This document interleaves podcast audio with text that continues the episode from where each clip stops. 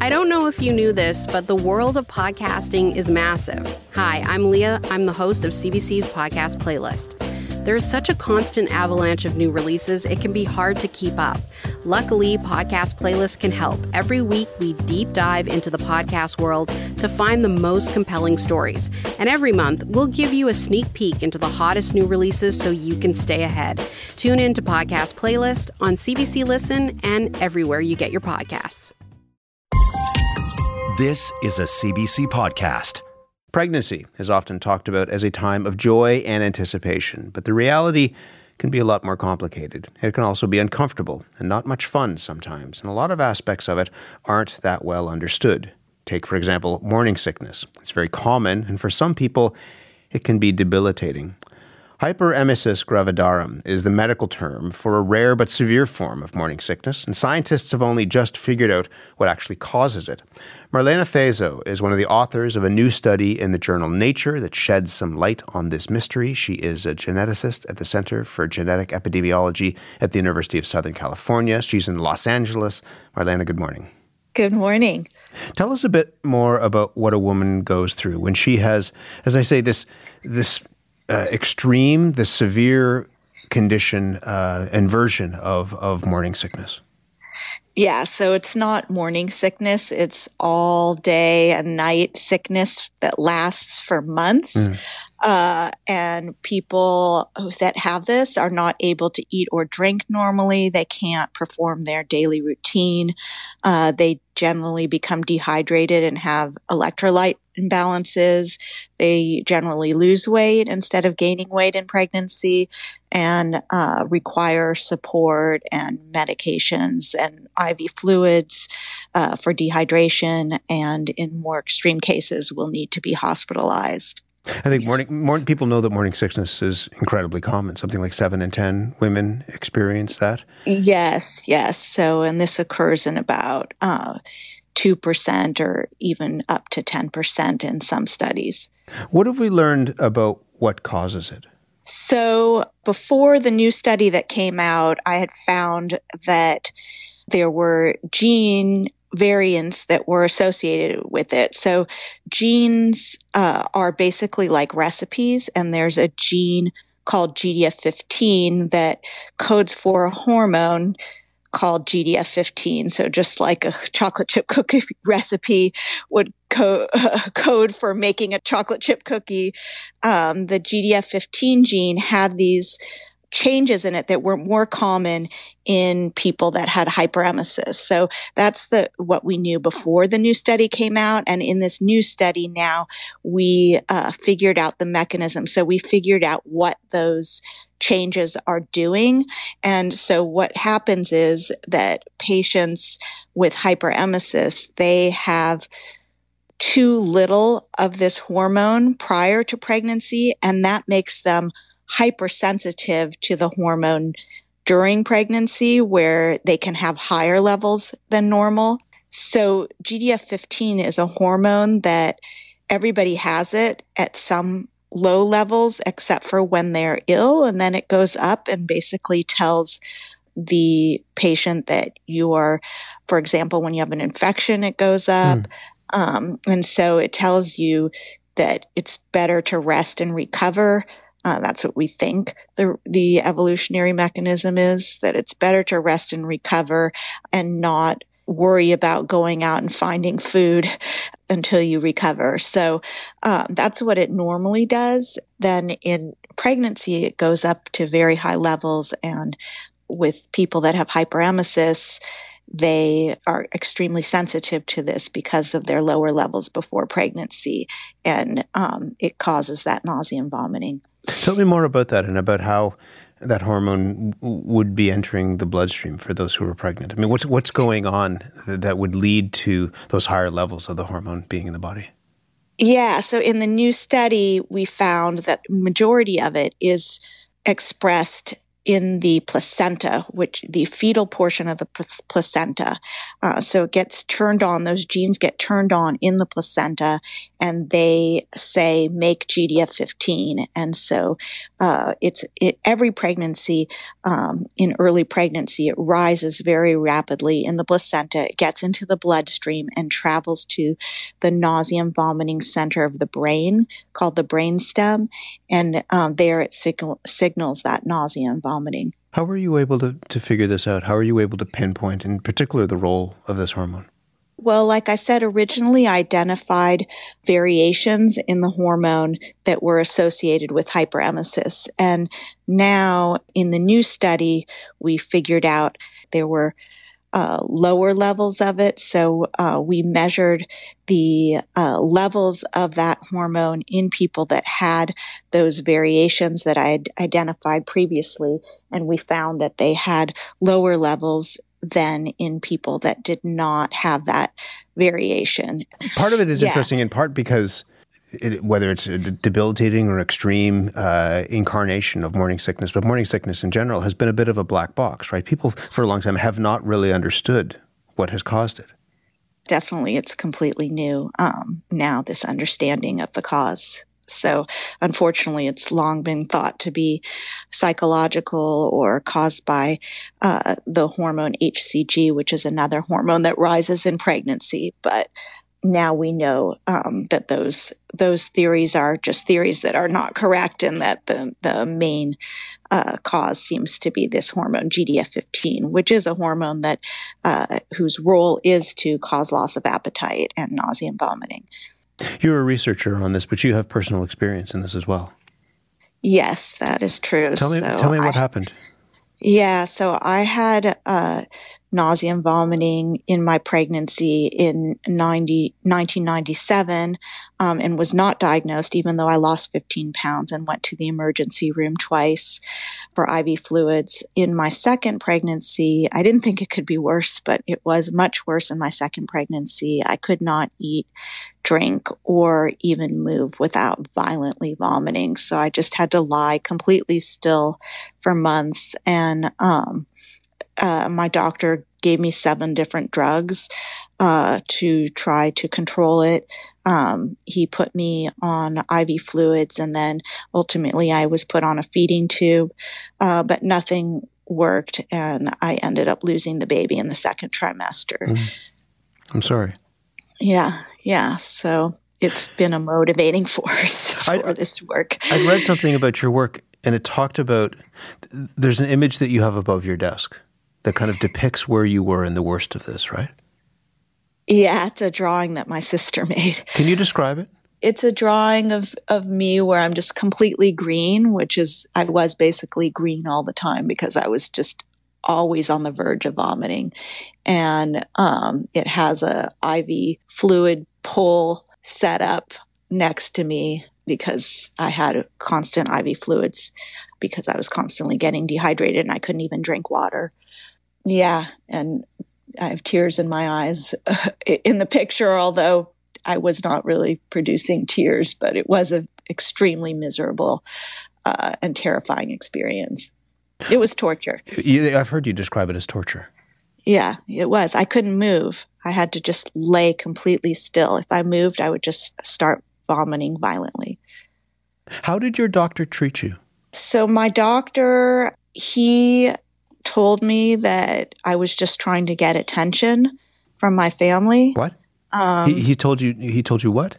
That I was trying to get attention from my husband first, and then when my parents, um, who had recently retired, they had to take turns changing my bedpan because, like I said, I couldn't move, so I couldn't get up to go to the bathroom, and I was given IV fluids, so I needed to have a bedpan change, and of course, um, it was extremely humiliating to have to have my parents coming in to do that, but my doctor told me that I, I just wanted attention from my parents. And that is, you know, exaggerating symptoms for attention is, is, I'm not alone in, in having that, um, being treated as if that is what's causing it. Still to this day, even though I've worked so hard for decades to try to stop that, uh, misogynistic nonsense, it still is perpetuated to this day.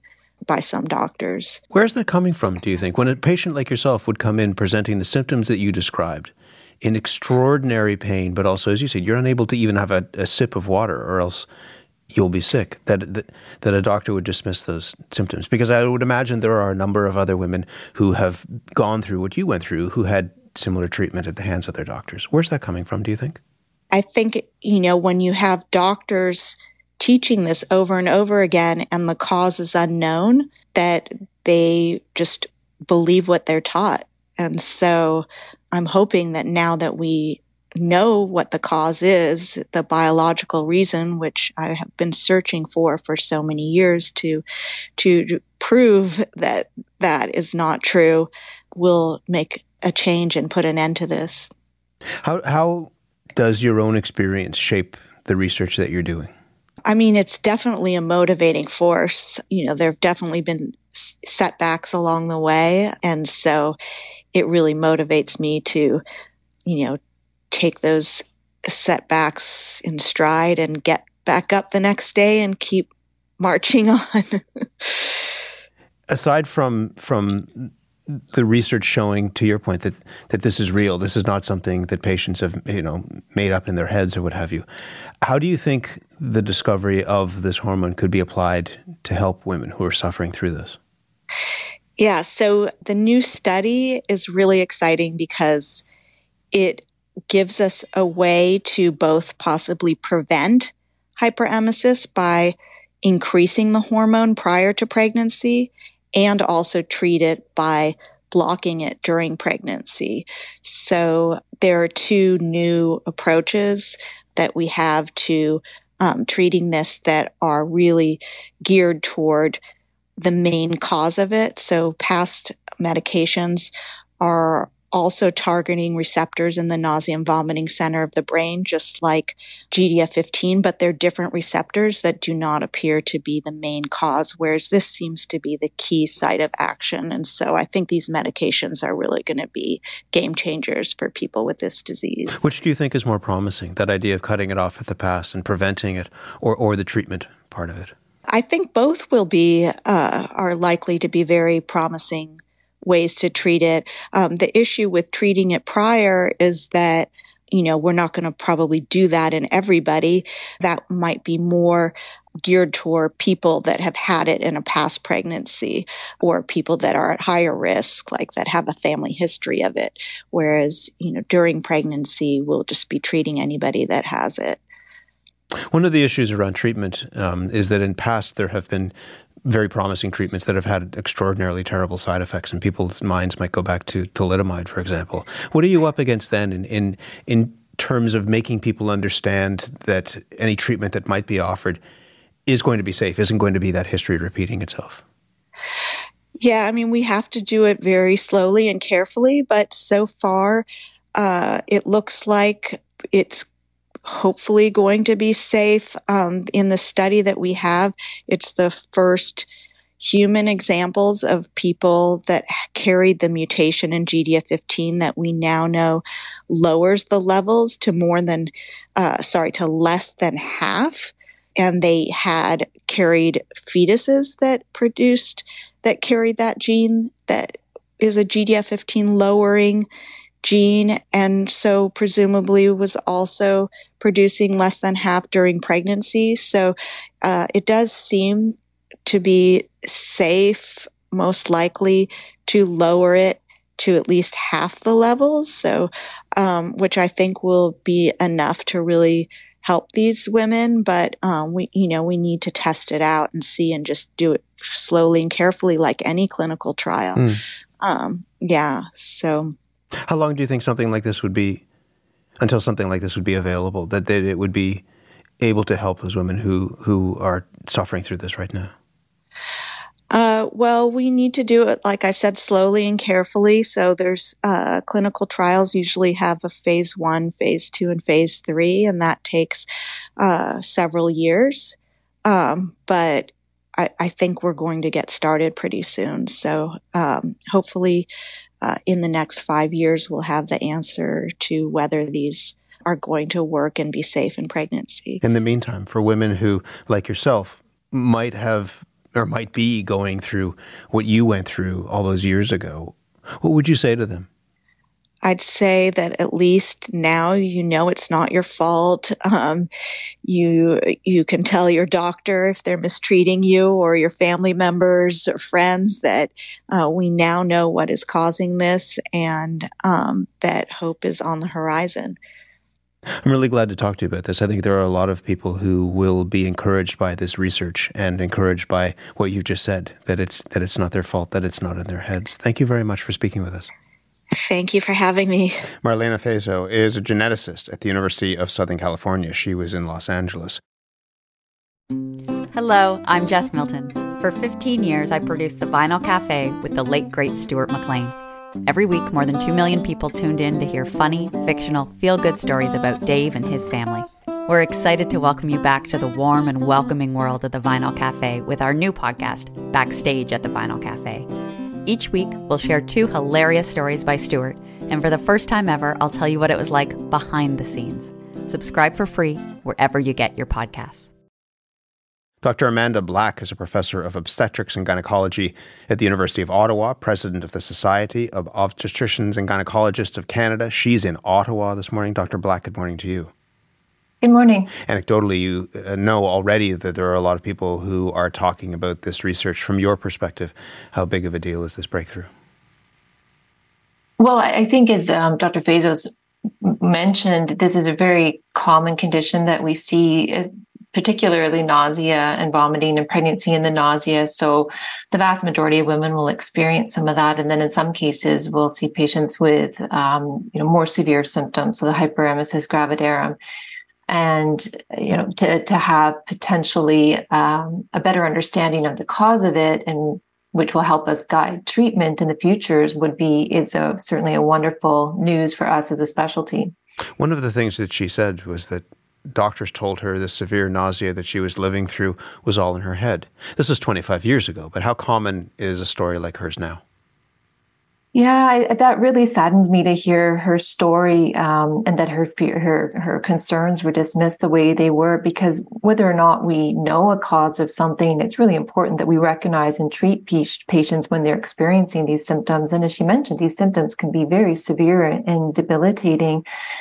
So I, I would hope certainly that we've come a long way from 25 years ago. Again, we, we see a number of um, patients in our practice who have nausea, um, and we do see patients who have more severe forms, and uh, you know we certainly try to treat those and try to improve their quality of life as best we can when they're experiencing them. But you know, again, it saddens me to hear that that is her experience that she had, and hopefully we're not seeing that as often now. But we certainly want to make sure that we've educated providers so that that isn't the experience people have today. People have connected it to larger conversations that we've had on this program around endometriosis, for example what has been characterized as women's pain, that, that often because of who's doing research, because of um, biases built into a medical system, that it, it's just not taken seriously in the same way. Do you see that connection? Well, I think one of the challenges with this in particular, it's something that maybe be perceived because it's so common and mm. happens in, in, you know, vast majority of pregnancies, people just consider that to be normal. Um, and just because something is common doesn't mean that we can't recognize it as an entity and treat it for and help people improve their quality of life as best we can. So um, again, I'm hope I'm hopeful that we've come a long way and that we do recognize this. And certainly in our specialty, we recognize that this is something that we see. I think one of the challenges sometimes because people perceive it as normal or pregnant individuals perceive it as normal or something they just have to deal with in pregnancy, they may not even always bring it up, either because they think it's normal or because they fear it's being dismissed. And what I would want to encourage all pregnant individuals is to bring that up when they do talk to their providers. And similarly for providers to ask about that um, question, ask that question of their patients as well. What are the treatments that are available right now? So when we look at treatments, there, we we kind of start with uh, diet, dietary modifications, and potentially life, life lifestyle modifications if we can. And then failing those, we move on to um, therapy, so medications, um, IV hydration if required, um, uh, electrolyte correction, vitamin replacement, etc. So we certainly encourage people when they're experiencing this uh, uh, to eat small, frequent meals. Try to avoid um, getting hungry or having an empty stomach, or, or on the other side, you know, a full stomach eliminating spicy, um, uh, kind of uh, odorous foods that are high fat, acidic, or really sweet, and try to use salty, low fat, bland foods instead. Trying to have cold fluids um, I- instead of hot fluids, avoid lying down after eating. So, those are some of the dietary modifications we try. And then again, we do have safe and effective medications that can be used during um, pregnancy as well to try to keep treat symptoms if those other things aren't working. You're very intentional in saying safe and effective for reasons that, that I think are obvious, but I just wonder how much mm-hmm. resistance you get f- for people who, who might be prescribed those medications during pregnancy, given concerns that they have their own health, baby's health, but also um, what has happened in past.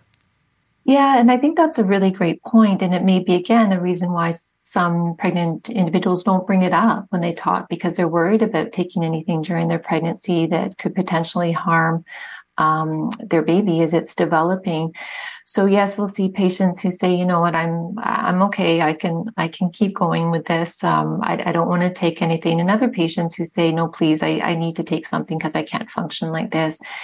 And, you know, again, when we see patients, we reassure them that what we do have, we have several years of experience with it with no um, sign of uh, fetal concerns associated with the use of the medications that we currently suggest for treating um, nausea and vomiting or hyperemesis of pregnancy. Just finally, I'll ask you the question that I asked Marlena, mm-hmm. which is people will be, you know, because this research is getting a lot of attention, and as common as morning sickness is, people will be encouraged by this. They'll be paying attention to it. They'll want to know um, when you know this kind of treatment might be available to them. In the meantime, what would you say to somebody who's pregnant, who is going through a really difficult time because of morning sickness that might not just be limited to the morning? Right. And that's and that's definitely one of the key things. It's not limited to the morning. Yeah. This is something that can happen all throughout the day. Um, so I would encourage those individuals to speak to their healthcare providers, let them know that this is what they're experiencing, let them know how it's affecting their quality of life um, because you know a little bit of nausea is not the same as nausea that it, it, it, you know has Dr. Case had her lying down in bed for the you know for, for much of her pregnancy. So make sure that they're aware of it, and then let them know when you feel that you you do need to be um, treated for that because I think that's really really important. You can certainly advocate for yourself, and then as physicians and healthcare providers, we need to be reminded that it's something that we should be asking about in patients because the number of times I've asked patients if they if everything's going going well they, with their pregnancy and they say, yeah, it's all been going fine. And then I say, have you had any problems with nausea or vomiting? They're like, oh yeah, I've had that. Mm. And so just reminding people, this is something that you can bring up and we, there, we do have ways of addressing that. So please, um, if it's a concern that you have, let healthcare, your healthcare provider know so that we can help work on solutions for you. Dr. Black, thank you very much for this. Okay, thank you. Dr. Amanda Black is a professor of obstetrics and gynecology at the University of Ottawa and president of the Society of Obstetricians and Gynecologists of Canada, and she was in Ottawa. For more CBC podcasts, go to cbc.ca slash podcasts.